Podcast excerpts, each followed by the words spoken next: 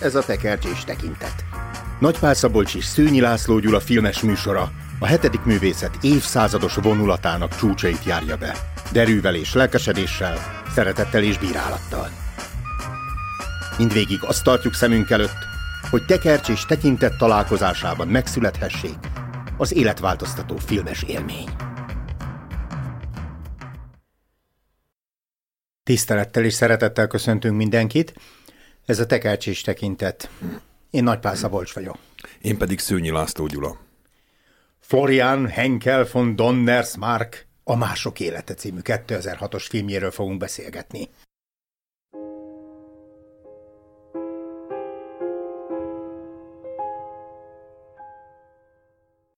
Lehet, hogy időnként meg fogunk akadni a német neveknél és szavak kiejtésénél, de hát ha azért áttörjük magunkat rajtuk valahogy, akkor az én első mondatom szokás szerint a 80-as évek közepén az NDK-ban azzal bíznak meg egy stázi ügynököt, hogy figyeljen meg egy NDK-s drámaírót és barátnőjét, ám a megfigyelőből vagy nézőből előbb-utóbb játékos válik a totalitárius diktatúra ügynöke miniszteri megbízásból egy művész szerelmes pár életét hallgatja le, és ennek során rájön, hogy mennyit ér a saját élete. Furcsa egy kicsit a címe, mindegyik nyelven, a mások élete. A kevés jó filmünk van a kommunizmussal való szembenézésről, a totalitárius diktatúrák két fajtája közül a szélső baloldalival szembenézésről. 2006-ban ez a derék... NSK-s fiatalember. Aki első filmét rendezte, akkor Donnersmark meglepett minket egyel. A szülei Sziléziából Szilézia, ami ma Lengyelország, az a rész. És aztán úgy, talán NDK érintésével ő már szerintem NSK-ban okay. nőtt fel. Nemesi család egyébként, Igen. tehát ez a fonból is látszik. Egyébként külön érdekes, hogy a hidegháborúról, vagy még inkább a kommunizmusról milyen filmek születtek, illetve nem is az, hogy milyen filmek, hanem hogy hogyan viszonyulunk. Sokkal kevesebb film született, mint, mint a, a világtörténelmnek a másik ö, óriási botrányáról, a, a holokausztról, vagy traumájáról. Vagy általában a nácizmusról. Így van. Tehát például azt mondom, hogy Goodbye Lenin három évvel korábban született, aminek ugye az az alaptörténete, hogy a, a nő a berlini fal leomlása előtt pár hónappal összeesik, és, és hm. gyakorlatilag egy kómában van, és amikor fölébred, akkor mit lehet ezzel a helyzettel kezdeni? Nem szabad, hogy esetleg megtudja, hogy mi történik, mert ő baloldali, és egy ilyen furcsa filmszatírát nézhetünk. De az egész inkább mosolyogtató, és nem, nem katartikus, mint ez a film. De ott van a magyar filmek közül a, a tanú, ami szintén azért a maga módján elbagatelizálja a rendszert. Inkább nevetünk rajta, és egyfajta legitimációt ad a rákosi korszakhoz képest a Kádár korszaknak a puha, de nagyon hatásos diktatúrájához. Így van, hiszen ez nagyon fontos, hogy itt 2006-ban járunk ennél a filmnél, tehát már tudjuk, hogy egyszer véget fog érni. A tanú akkor készült, amikor ezt, hát nem azt mondom, hogy nem sejtettük, de nem tudtuk, hogy mikor, és hát reméltük, hogy minél előbb. Igen, nagyon fontos, hogy a film 1984-ben játszódik. Hoppá, George Orwell.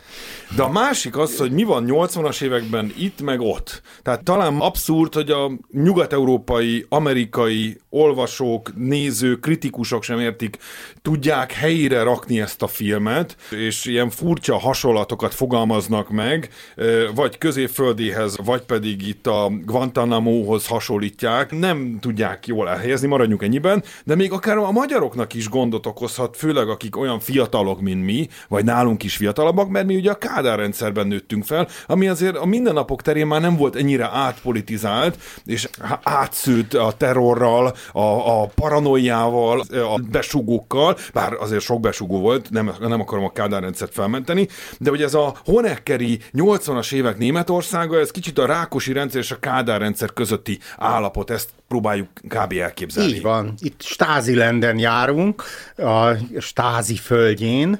Nem kell itt nácizmust meg kommunizmust összehasonlítani, de mégis egy adat. A Gestapo 12 évig állt fönn 45 ezer ügynökkel és 160 ezer besugóval, a Stázi pedig 40 évig 100 ezer ügynökkel és 400 ezer besugóval. Ez egy olyan állam szervezet, ha, ha kíváncsiak vagyunk a totalitárius diktatúrára, akkor a, a totális, a totalitárius jelző az itt fogható meg ebben a filmben, és pont az NDK-ban, és itt a, rögtön a közepébe is kerülünk a történetnek, mert ennek a főhőse, vitatkozhatsz velem, az egy ügynök. Ennek az ügynöknek a, hát a megtéréséről, átalakulásáról, metamorfózisáról, igen, igen, metamorfózisáról van szó. Ő ugyanis egy olyan világgal kerül kapcsolatba, amit addig nem ismert. Uh-huh a művészvilággal. Számomra a film egyik legnagyobb erénye, hogy egy nagyszerű film a kommunizmusról, talán a legjobb film, gyönyörű, Igen. működő, látványos történelmi tabló, de nagyon sokan azért vitatkoznak vele,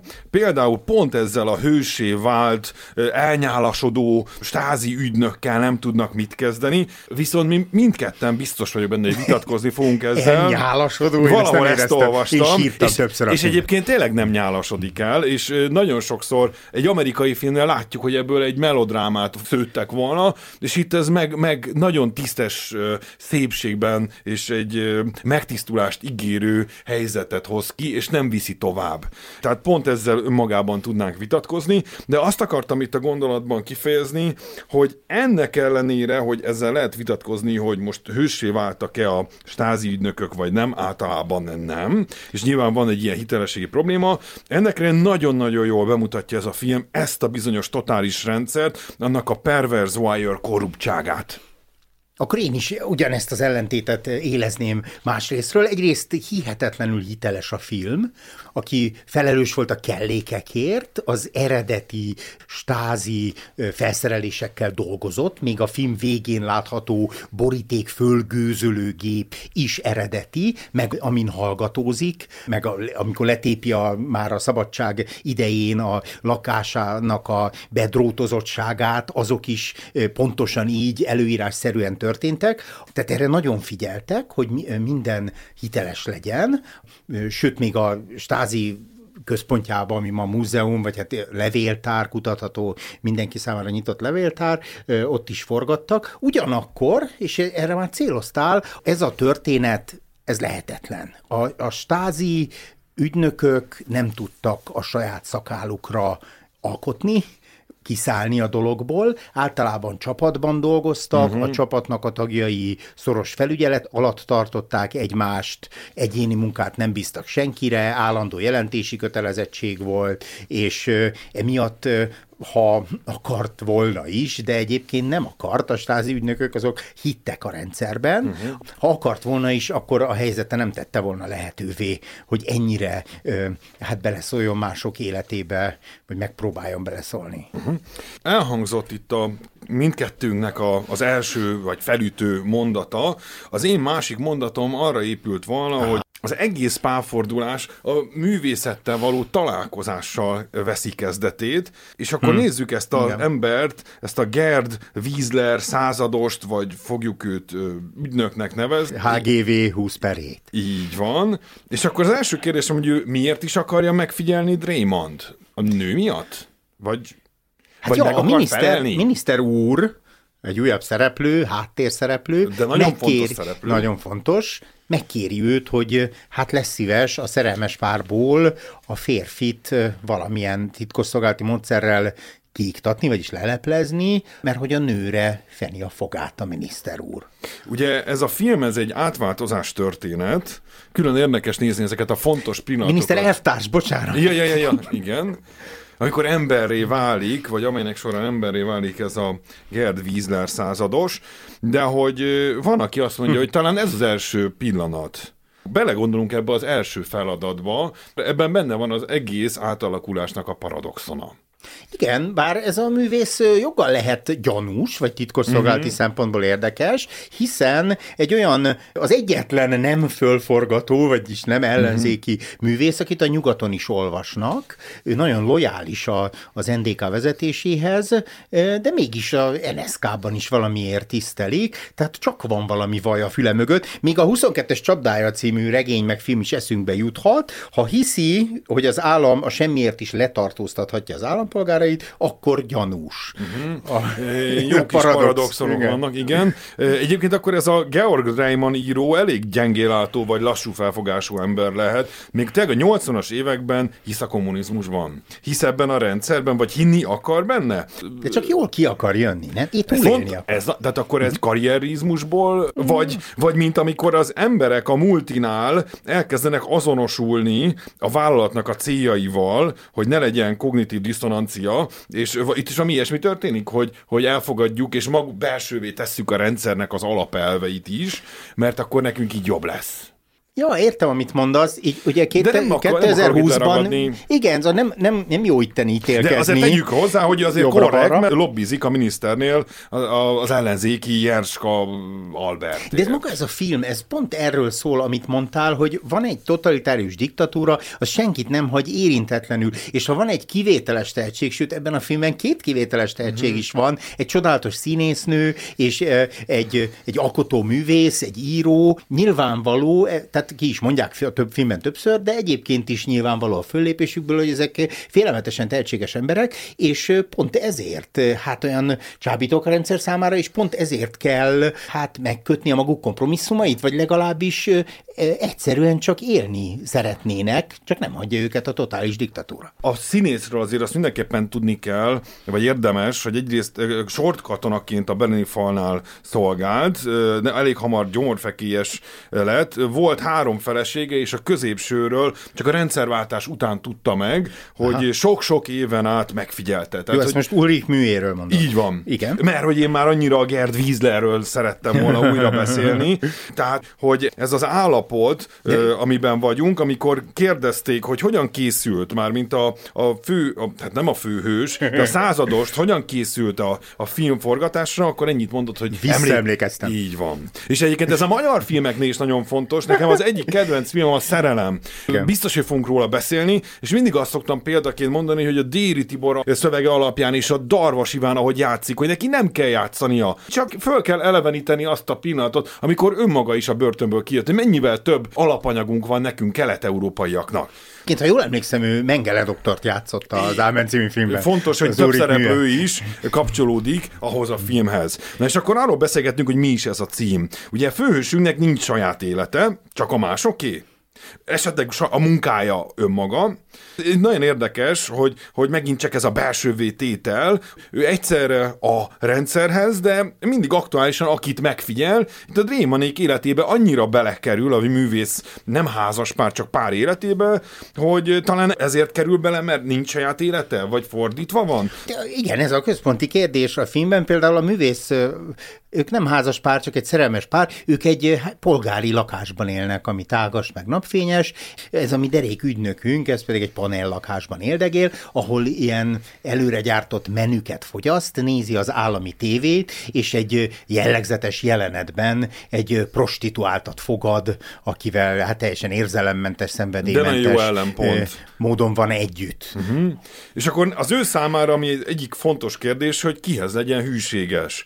Az esküjéhez, a rendszerhez, a párthoz, vagy a feletteséhez és a miniszterhez, és olyan abszurd, hogy egy alapjában véve egy nagyon végtelenül lojális ember, egy rossz rendszer lojális alkalmazottja, akitől hamisságot várnának, és neki tulajdonképpen két árulás között kéne választania nem is kérdés eleinte, hogy kihez kell, vagy szeretne lojális lenni. Ő ugyanis tanít a főiskoláján a stázinak, mm-hmm. egy csodálatos bevezető jelenetben egyszerre hallgatják ki a szerencsétlen delikvenst, egy később szerepet nem játszó szereplőt, illetve egy osztály előtt hangfelvételről elemzi a kihallgatását ennek a szegény embernek, hogy milyen szakmai fortéjokkal derítik ki, hát ha nem is az igazságot, de azt, amit ők szeretnének, milyen módszerrel veszik rá ezt a szegény embert.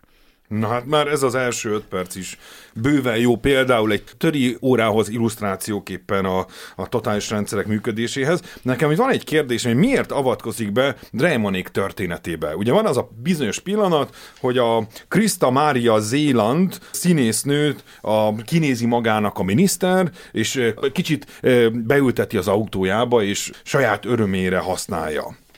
És akkor itt van az, hogy egyik alkalommal jönnek az autóval, és összeérinti a két vezetéket, és ez a csengő, ez fölébreszti a művészt, hogy hát itt valami nem stimmel.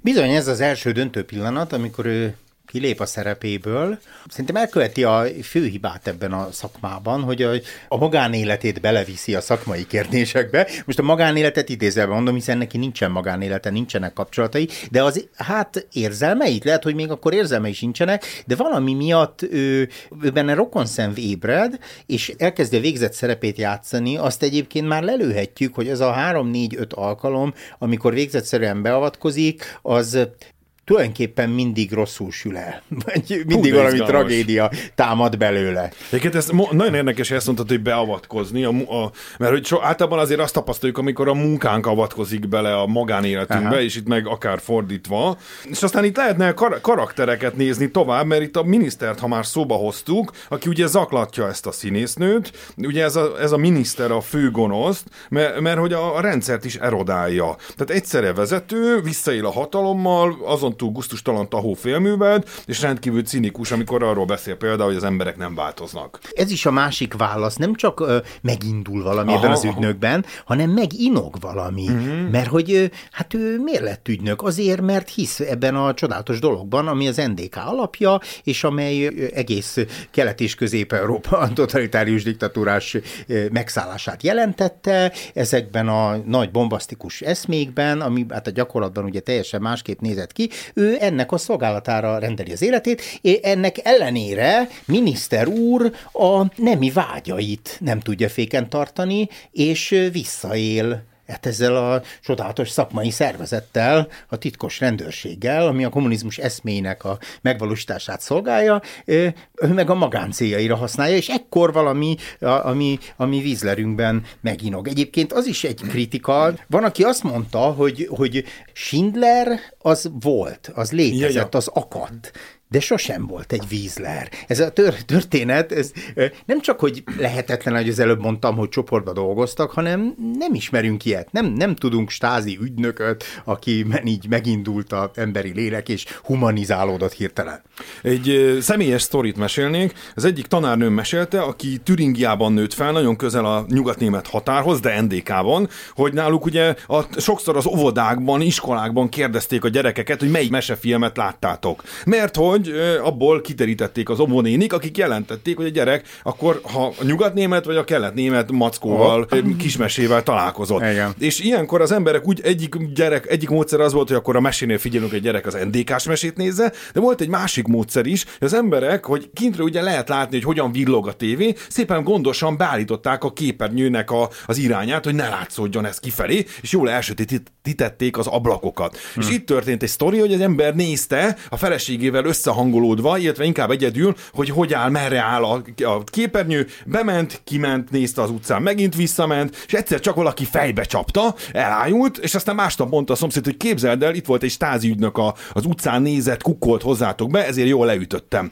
Na mindegy, szóval ez vicces sztori is lehet, de hogy, de hogy ez tényleg az ismerősöknek a történeteiben is előjönnek a rendszer hülyeségei, vagy, vagy ganéságai. Apropó vicc, a minden fontos szerepet játszik eh, két vicc, nem mesélem el őket, a egyik Honecker elvtársal és a telefonnal kapcsolatos, a másik pedig szintén Honecker elvtársal és a nappal, ami nyugaton megy le. Egyébként az előbbi az ilyen szó, német szójáték, tehát német szakosoknak kötelező.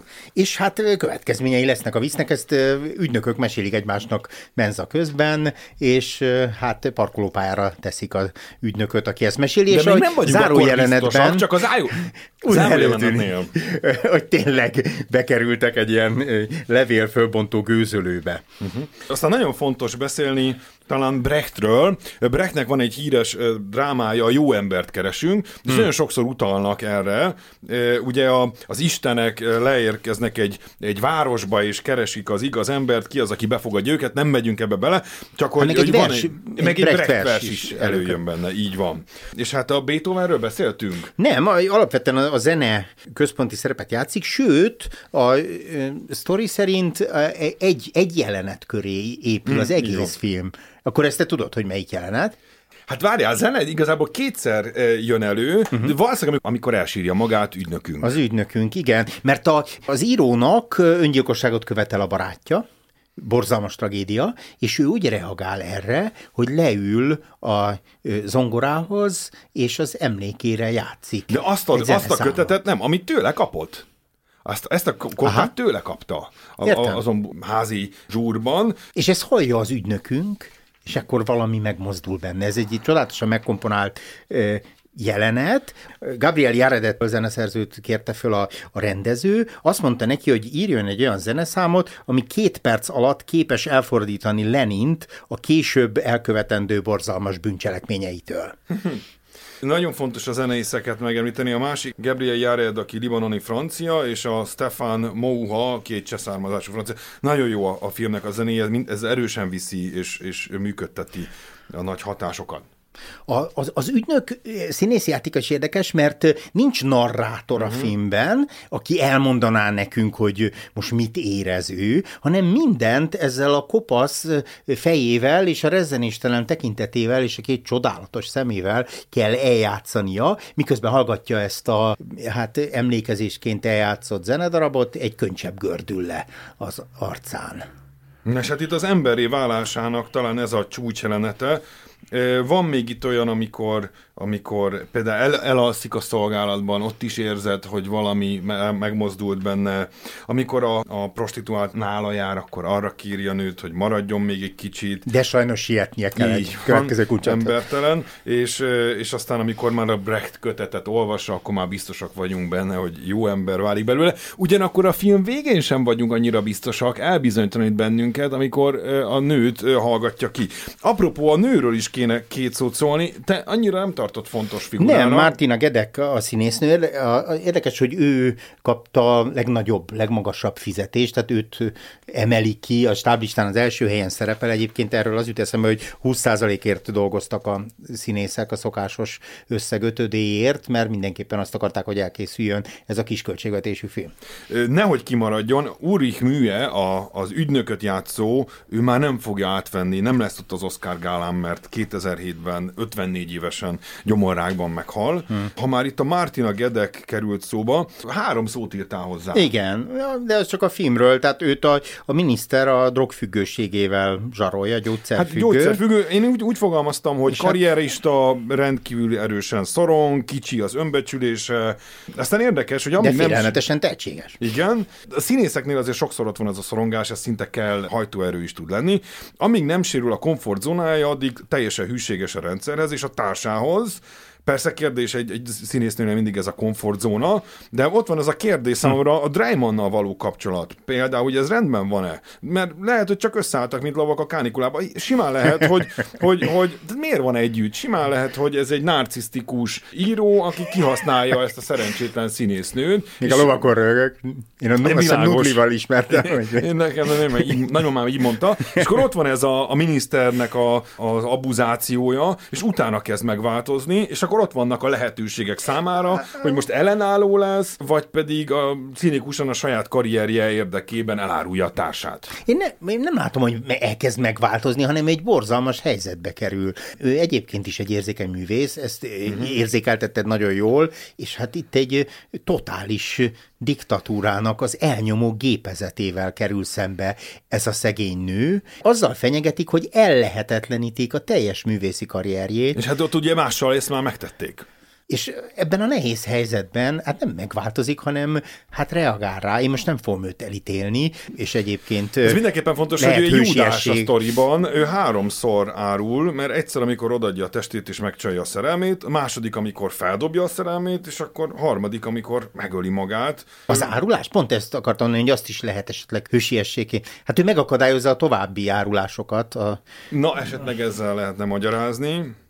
Jó, erről ja, lehetne De lehet, hogy feladja. Igen. Nagyon izgalmas olyan szempontból is nézni, szembeállítani az ügynököt meg a színésznőt. Az egyik az egy voyeur, a másik a színésznő egy exhibicionista. Igen, igen, igen.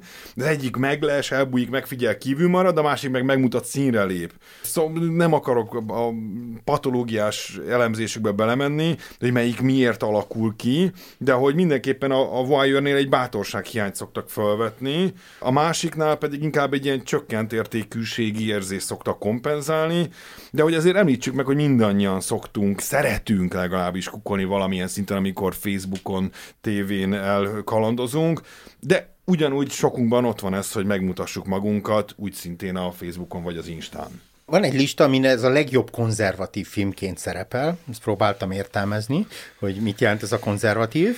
Európai filmdíjat nyert ez a film az 1001 filmben benne van, a 30 legjobb nem angol nyelvű film közé is bekerült, és képzeld el, van egy cameója a rendezőnek. Uh-huh. Nem vetted észre, mert nem. magyarul nézted.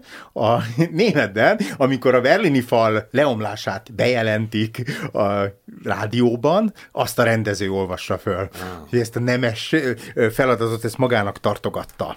Mindenképpen a jelentek közül én kiemelném a szomszédasszony beszervezését, hogy 30 másodperc hmm. elég arra, hogy fenyegetéssel, zsarolással és jutalommal valaki a rendszer Igen, hű, lánya, a gondjai lesznek az egyetemen. Van. Abszolút így működött. A, a finnek van egy olyan, hát rétege, vagy mondani valója, amivel hát jó lehet vitatkozni, de nekem közel áll a személyes, nem tudom, filozófiához, hogy még egy totalitárius diktatúrában is, tehát egy ilyen teljes mértékű elnyomásban is marad a szabad akaratnak, az, az emberi döntésnek egy piciny tere.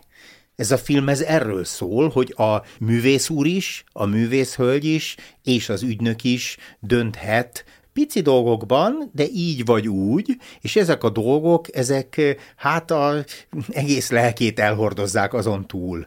Lehet, hogy naivitás, de mégis ez a humanizmus süt ebből a filmből. És az ügynök, az, hát az ügynök kell, azt akartam mondani, hogy végigkövetjük vele ezt az átlagos történetet, de ez azért nem igaz, mert meg is szeretjük, meg nem is de ezt, ezt kérdezem tőle, tehát egyrészt a színész nagyon szimpatikus, meg a, ez a kopasz ember, és a, a szemei, hát benne hát egy végtelen mélység van, ugyanakkor a színész játéka az egy rendkívül visszafogott, tehát eleinte nem tudjuk, hogy mit gondoljunk róla, mindig csak néz, bámul. Szerintem abszolút ellenszenves az elején, Aha. és csak a sírástól változik ez meg a, a hallgatóban, vagy nézőben.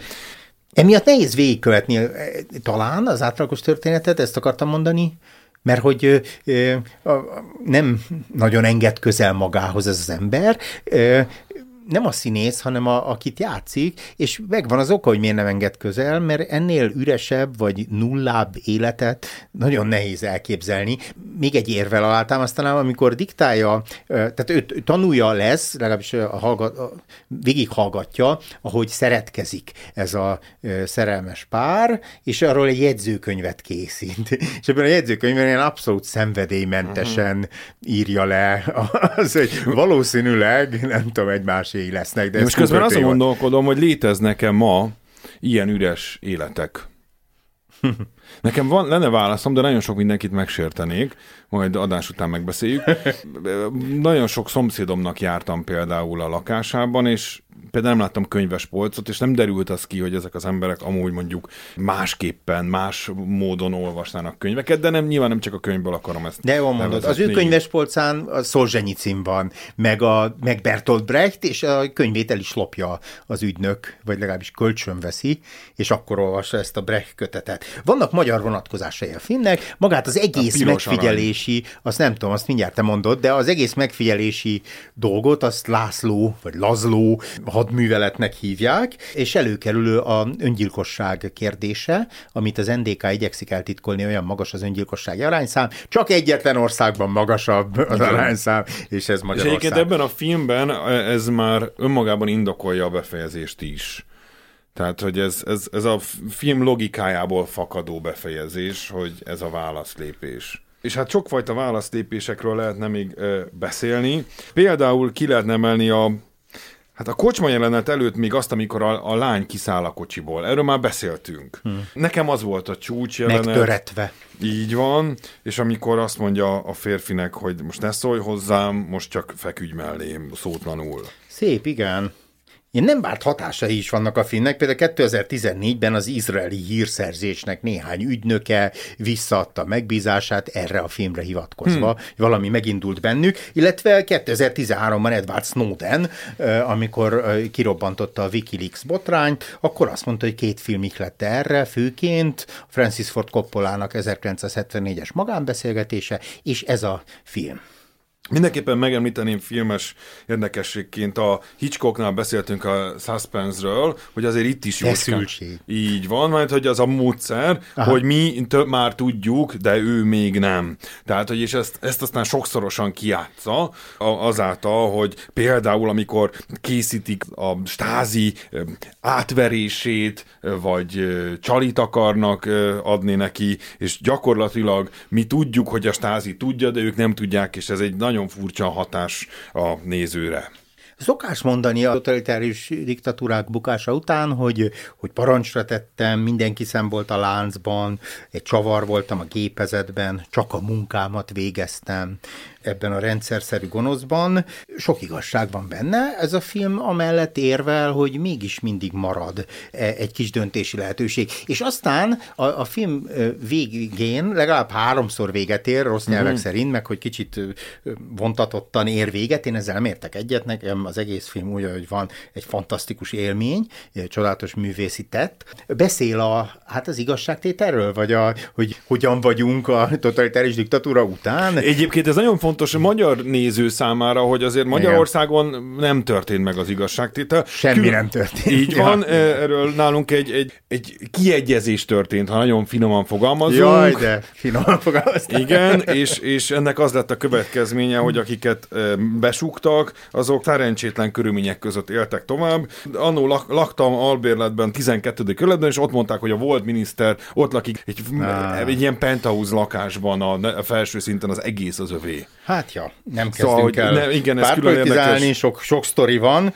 De hogy és ez nyilván a magyar idegeket egy picit másképp rezonálja a filmre. És ebben a filmben is találkozunk ugye miniszterelvtársal a van. szabadság után. Meg hát ez a szerelmi feszültség, idézőjelben mondom, a két férfi között, ez a, ez a végéig is eltart, ez a fordított Stockholm szindróma. Így van. Több katarzist tartogat a film, legalább három-négyszer sírtam, nem tudjuk kiverni a fejünkből. Ez egy hatalmas hatású film évekre előre. A, így másra így megnézni, hogy mi tudjuk, hogy vége lett ennek a dolognak. Ők, a szereplők nem tudták még, vagy hát akiket alakítanak, és hát ez a feszültség, hogy mi mennyit ér a mi életünk, mennyit ér a mások élete, ez, ez végigkísér bennünket.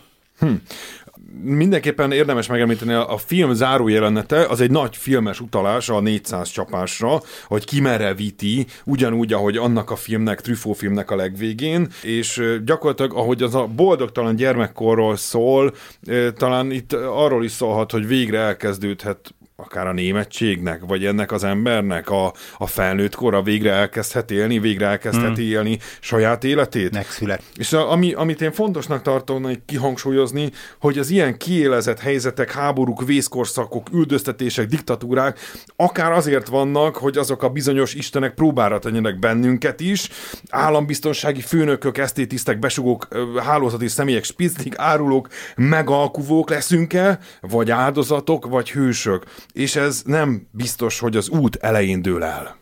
Hm. Ez volt a tekercsés tekintet, én Nagypál Szabolcs vagyok. Én pedig Szőnyi László Gyula.